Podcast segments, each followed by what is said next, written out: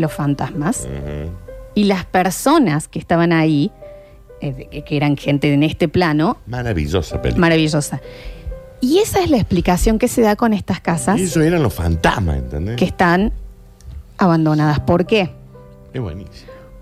Porque los entes del otro plano que todavía no han podido pasar a donde sea, Joraca, que cada uno crea Sí, que se sí, va sí. alguien cuando se muere, y quedan acá, encuentran también, por su costumbre humana, lugares para habitar. Si esa casa está vacía, ¿por qué no? Entonces, cuando llega otra gente, ellos son los que se sienten invadidos. Ya lo vimos en el sexto sentido, que los muertos no saben que están muertos. Claro. La gente que está en el limbo no sabe que está en el limbo. Y por eso es que también uno dice, pero ¿qué es lo que me quiere decir? ¿Qué es lo que está pasando? No, él está en la misma que vos. También está eh, sintiendo una presencia que no la puede ver, no la puede, ¿me entendés? Es, es como una lucha desde dos planos distintos. Muy bueno. Muy bueno. Lo de los otros es muy bueno. Véanla. La- 20 años la película. Sí, ya ¿eh? igual si la ves no tiene 20 sentido, absolutamente. años. Las casas que están solo para verano tienen casi siempre historias que no pudimos explicar. Es correcto. En este caso nosotros tenemos a uno de nuestros dopenges, y cuando digo dopenges es Félix Rodríguez, nuestro CM, que yo no sé si vos lo sabés, Daniel, pero de la manera que este guaso lo siguen los monstruitos es descomunal. Tiene... y eh, está abierto ahí, Pablo, ese micrófono. Eh, y Félix Rodríguez, cuando vinimos a hablar de esto, nos dijo, yo tengo bastante para contar. Yo ya lo sabía, él me lo había comentado. Sí, eh, esta es, un- es una historia que se le he contado a muy pocas personas, entre, entre ellas a Lola, cuando surgió este tema. Ya me dio miedo. Eh, sí, capaz que se me quiere un poquito la voz. porque Dale, dale, dale. Bueno, eh, nosotros estamos acá. un Dale para adelante. Eh, una vuelta, eh, alquilamos una casa para, para irnos de vacaciones con mi familia, Ujú. En lo que... mm, el que no, para, ¿Qué pasa, no? ¿Qué, qué pasa con esas vocecinas de atrás, no? Porque viste acá. Eh, Yo siento que me están hablando en la espalda. Sí, ahí voy a salir con- terrible. Eh, bueno, en esta casa eh, un señor nos las alquila, que cuenta que en esa casa vivió mucho tiempo él con su familia, sus padres, su hermana, qué sé yo, y que ahora estaba a cargo él y lo usaba para alquilar por temporada. Bien. Ok.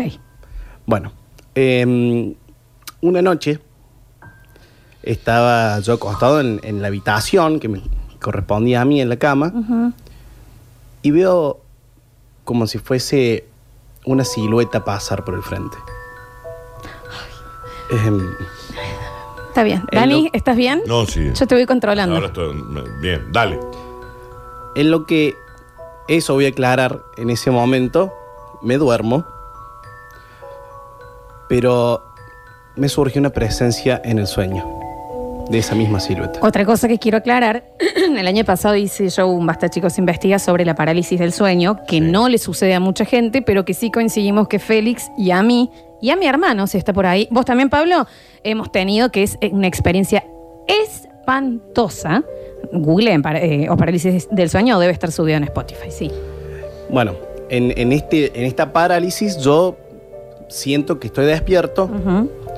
Veo tal cual la habitación estaba, después de ver esa silueta, en, en un momento me aparece una chica, Estaba buena. Daniel. Bueno, bueno, qué sé yo. una chica, no la recuerdo ahora, Ok. una chica que si yo capaz veo una foto me doy cuenta, pero Ah, ¿sí? recuerdo que era Ah, morocha, Sí. este, flaquita, bueno, estaba en la punta de la cama, Sí. a lo cual yo como que ya me di cuenta que era un fantasma. Ok. Claro, uno sabe, uno sabe. Uno sabe. Uno sabe. Uno sabe, Uno sabe. especialmente cuando la señora era transparente, Sí, ¿no? sí, obvio, Eso sí, ya te daba duda. una. O tomaba agua y se caía el agua al piso, está bien. Uno lo sabe. Con- eh, contrario a cuando terminó toda esta situación que me levanté agitado de la cama, me caí de la cama, ya lo voy a contar bien, Está bien. me caí de la cama agitado, asustado, pero en ese momento estaba como en paz.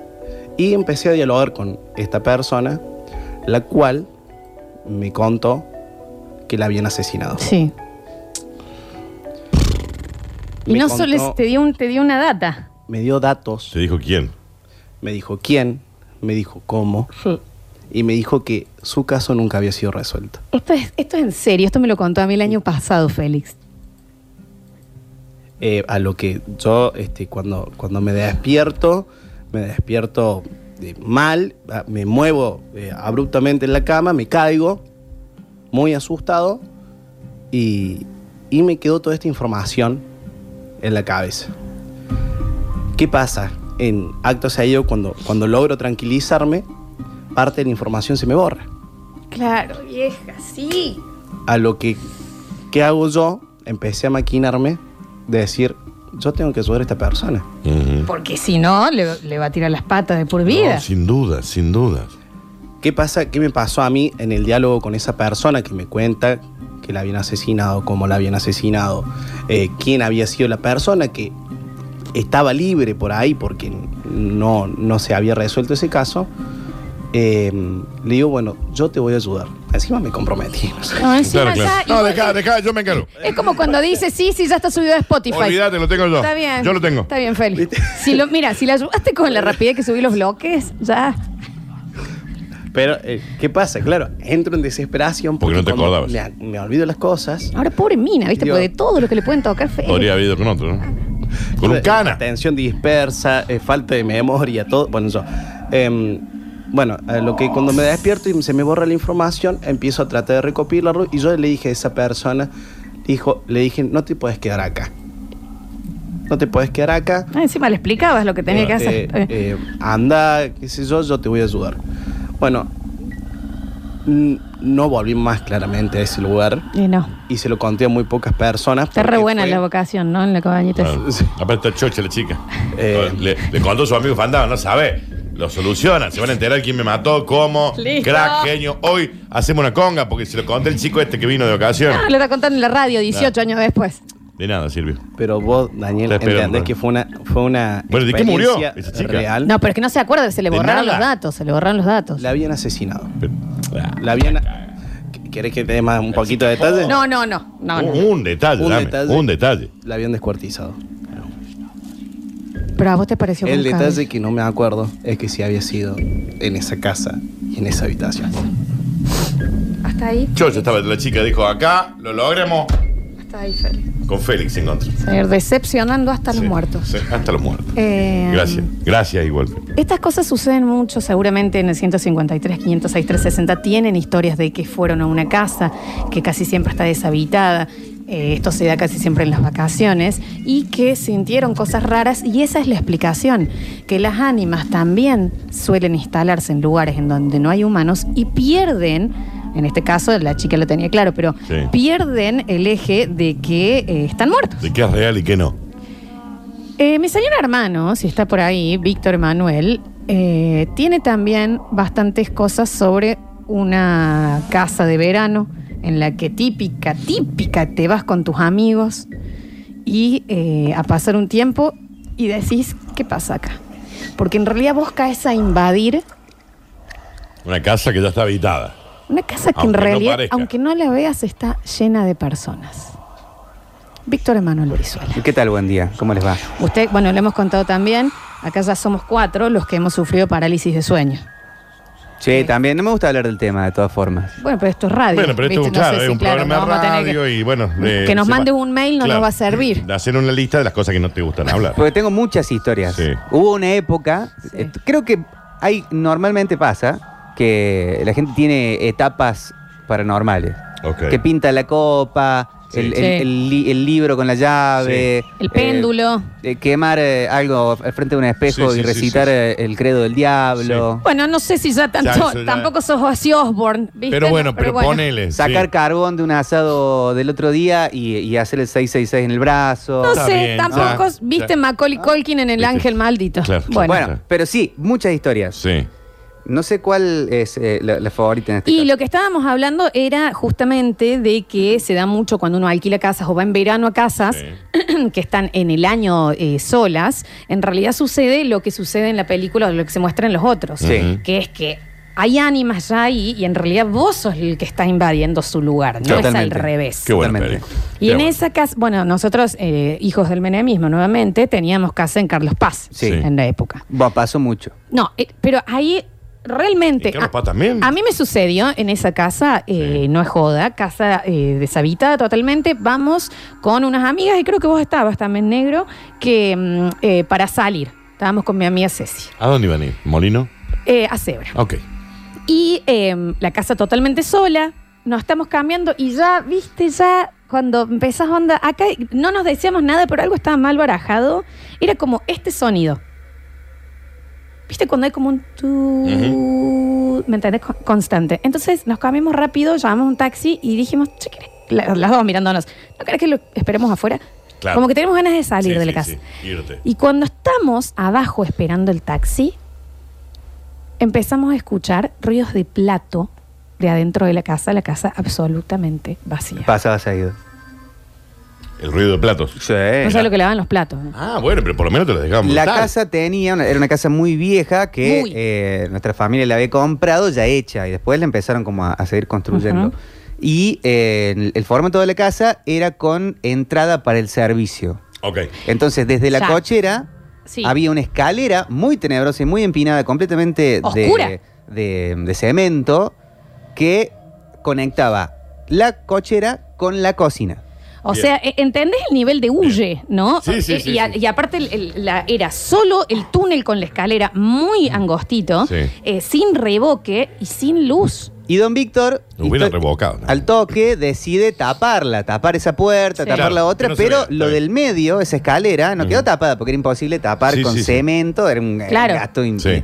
Era como que inútil. quedó el túnel, o sea, tapado de los dos lados, pero el túnel quedó. Claro, claro, claro. Sí, y era muy común, pero muy común, escuchar a altas horas de la madrugada, Sí. sobre todo cuando había poca gente en la casa, pasos que venían desde esa escalera, De esa escalera, claro. que tenía cemento tras cemento. En serio. Imposible, pero absolutamente imposible, no que una puerta se metió Sí, un gato. sí, sí, No, sí. no, no, no, cerrada Sí, cerra. Pero de Cemento, obra. Sí. Y no podía crujir porque era cemento, no había maderas, no era que envejecía esa parte. Y el tema era, una cosa era cuando escuchabas unos pasitos, pero y cuando escuchabas, corta Pablo, Claro. como una corridita, ¿Qué pasa? ¿qué pasa? ¿Mm? La casa, la casa tenía altillo también. Ajá. Altillo. También, viste, vos, si vos en una casa, en un altillo. Bueno, y- pero ya estaba hecha así la casa. ¿Qué querés hacerle? Altillo, vos tenés- Daniel. si o vos sea, tenés altillo. ¿cuánto querés buscar que Sí, te pase claro. algo? En la habitación donde dormían nuestros padres, Sí. tenías toda la habitación normal, pero eh, por encima de la puerta de entrada era una especie de armario, pero elevado, un altillo. Te daba un acceso Altillo. al. Sí. Y que tenía una longitud prolongada, una profundidad. No es que era un armario que medía cuánto mide un armario, No, 30 no, centímetros. era- podías entrar caminando. Vos entrabas parado. Llegaba hasta la mitad del pasillo Y principal. entrabas de pie. Entonces debe haber Claro. tenido una, una profundidad de 3 metros. Ok. No podías estar parado. Era, un- era como, este, Tenías que entrar como- chiquito, sí. pero te- era largo. Claro. Como para guardar cosas, como un depósito, un altillo. Sí. Y ahí se escuchaban ruidos feos. Si No, vos pues- tenés- ¿Qué pasa? Si vos tenés un altillo o un sótano y, sí. vieja. No, sí, te recabe. Te yo, estoy de acuerdo. Yo algo estoy te de va a acuerdo. pasar. La, la está buscando. En eso estoy de acuerdo. sí. Dicen que eh, los espejos son eh, portales Ujú. para que energías que normalmente no están dando vueltas eh, in- in- interactúen con vos. Entonces, eh, eh, no hay que tener espejos que se miren entre sí. Totalmente. No, obvio. Porque, a ver, ¿Qué chicos, dice? hay algo sobre los espejos que es. A mí me desespera. Nunca podés tener un espejo nuevo. No, claro. O sea, el espejo desde que se empieza a formar empieza a reflejar. Claro, sí, sí, sí, sin duda. Es como que el espejo siempre existió, ¿me entendés? Tiene una cosa de infinitud. Y aunque se rompa o lo que sea, siempre va a seguir reflejando. Tiene una cosa de infinitud que te da mucho a pensar que puede ser un portal hacia otras cosas. Porque ¿cómo puede ser? Tantos libros que se han escrito sobre los espejos. Si vos tenés una puerta tipo un vestidor y eso que tiene un espejo, Sí, cuando te vayas a dormir cerrado. cerrá el ese espejo. Sí, claro. y si tenés, no puedes cerrar ese- esa habitación, Sí. eh, no dejes la puerta cerrada encerrando ese espejo, Ok. porque no puedes controlar eh, ese tipo de energía. Yo no entiendo cómo esa gente. Viste que hay gente que tiene esos placares de las puertas corredizas Sí. que son de vidrio. Claro. Y duermen con todo ese reflejo ahí. Sí, no, no, está bien. pasa? Y la gente que tiene, bueno, mi amiga Ceci, que en la casa de, cam- de- de campo de su familia tiene un altillo. ¿Qué pasa, Pablo? Por favor, el infarto. El espejo no es para la pieza. que No, no, no. te baja, es- escúchame, Sí, sí, baja sí, la como de la escalera. película, sí. O sea, ¿qué estás buscando también? No sé, pero es- no sé, eh, eh, no sé. ¿Qué tenés que Como guardar? sí, como decía Borges, desde el fondo de aquel comedor nos acechaba el espejo. Siempre hay algo monstruoso en el reflejo de un espejo. Javier, Que Dios lo tenga en la gloria. perdón, Sí, Javier no, Chesel. no, hace mucho murió. Hay una condición siempre a la hora de usar un espejo. Nunca tiene que reflejar ni una ventana ni una puerta. Claro. Espérate, ni una ventana, ni, una, puerta. Nunca tiene que reflejar. Claro, sí, sí, Porque sí, son entiendo. portales. Bueno, pero espera, el de, el de mi baño, cuando yo entro al baño, tengo el espejo ahí al frente Y bueno, atrás mío Daniel, está la puerta. todos los maustritos. Tenés- ¿Entiende? tenés un baño complicado. El espejo del baño normalmente refleja a- alguna pared. Sí, la pa- bueno, Digamos, en el caso estamos- refleja Alguna la puerta, puerta. digo. Refleja la puerta. Estamos pensando, sí, es cierto lo que decís, también hay muchos demonios que salen en esos baños. Y Sí, sí. ¿eh? pero digo- a ver. Y los que faltan a entrar también. Pero está dicho que generalmente se busca que no refleje ni la ventana ni la puerta y perpendicular a la cama. Ya me cagaron el día. Chicos, 153, 506, Gracias, 360. Víctor. Muy amable. Por favor, Permítame. eh, los espejos eh, no hay que dejarlos sucios. No, tampoco. ¿Tampoco? Porque para la selfie en, en el baño quedan mal.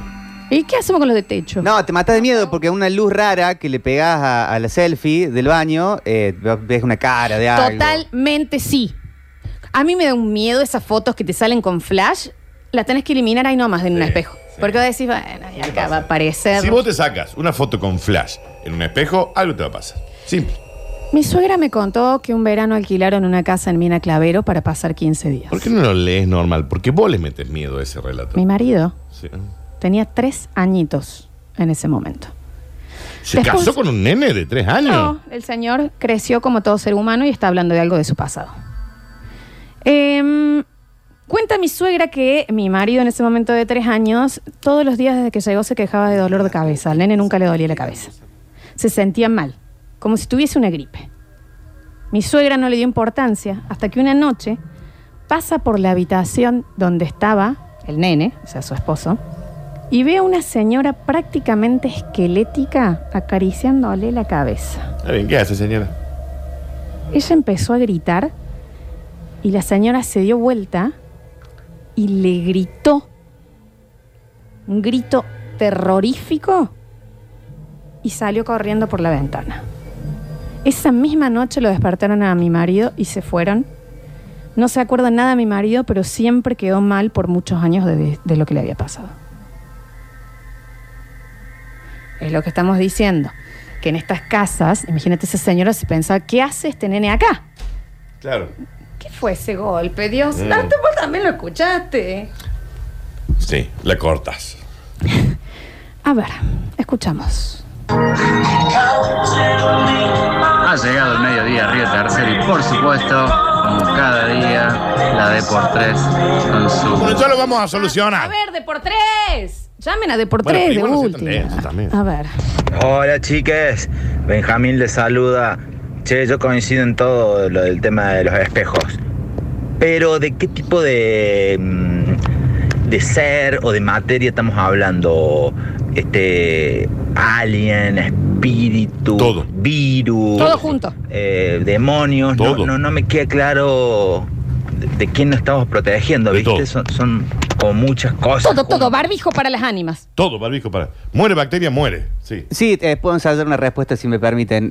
Dice la gente que estudia estos temas que lo, la energía que queda dando vueltas, como a- acá en un eh, lugar intermedio, Sí.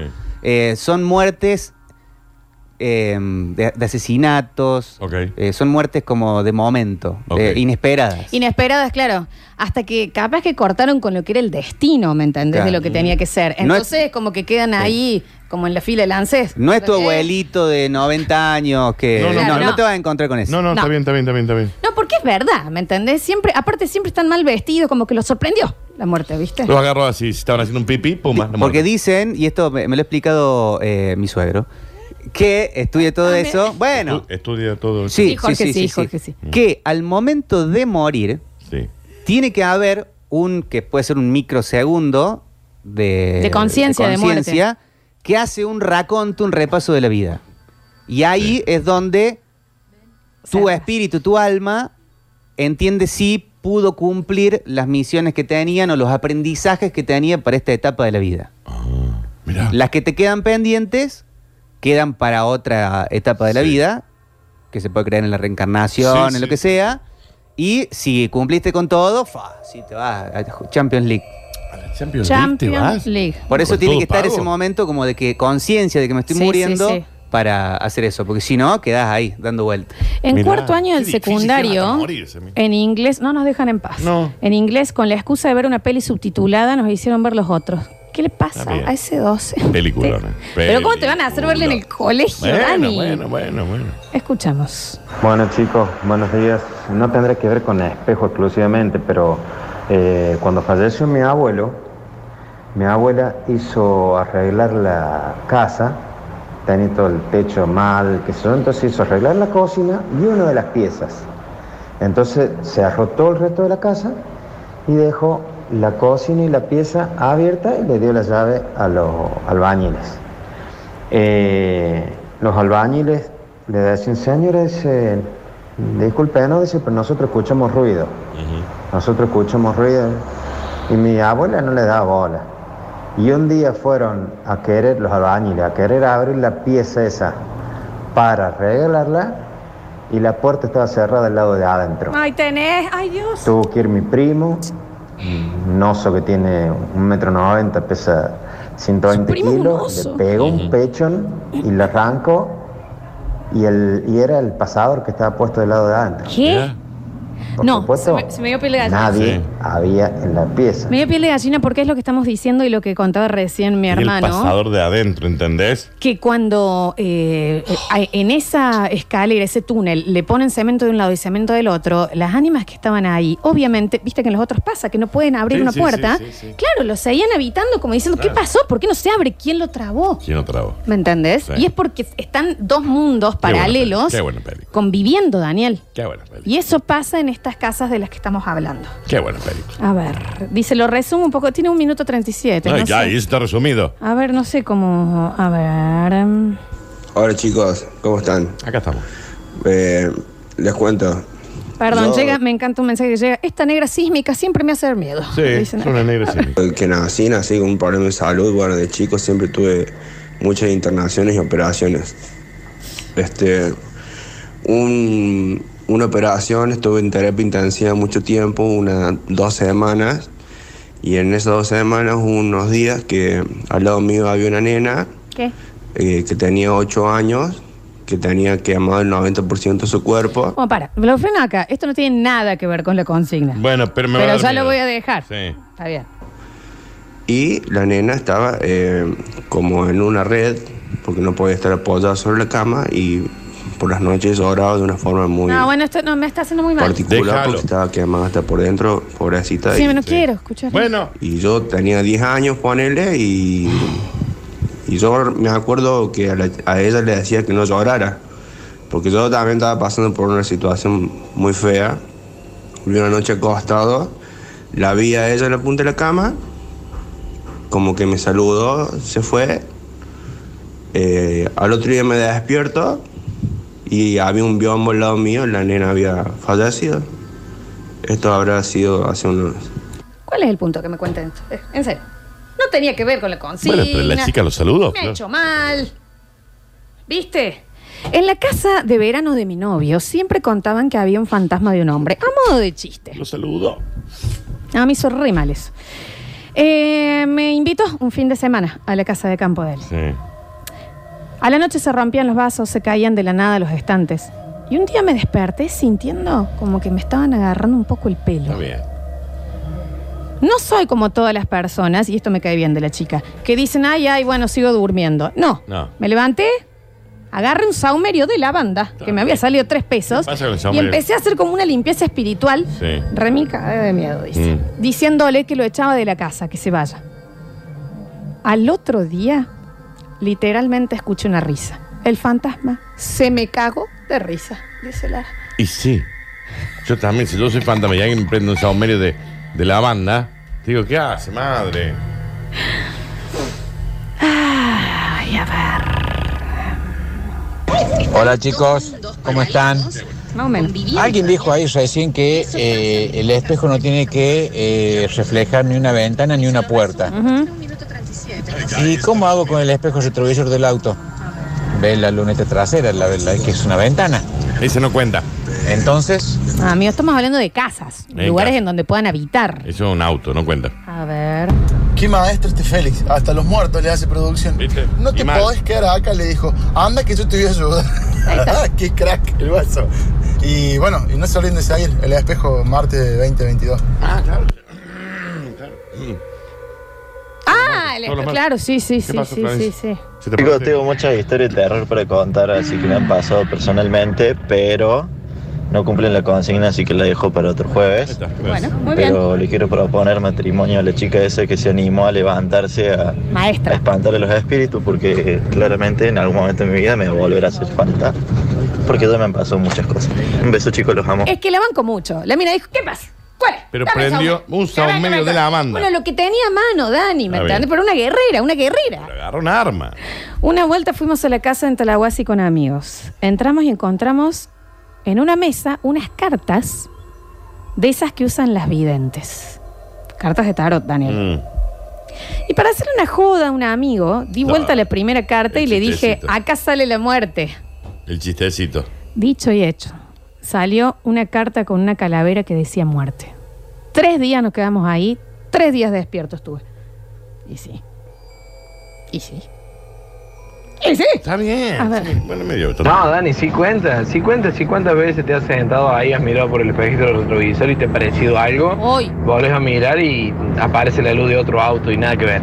cuando estás yendo a una playa que está oscura No, no, y no. te subís al auto y decís, Nada, no la voy a playa- mirar, no voy No, a no mirar. voy a mirar porque sé que hay alguien sentado atrás. O sea, claramente, o sea, no, no Ah, voy a mirar. Lo de la playa es tremendo. Tenemos que ir a un espacio Vámonos publicitario. de la mano. En el próximo bloque De la mano. seguimos desenredando estas historias sin explicación. Hoy, casas de verano, casas alquiladas, casas deshabitadas. Esto es basta, chicos, con su hora paranormal.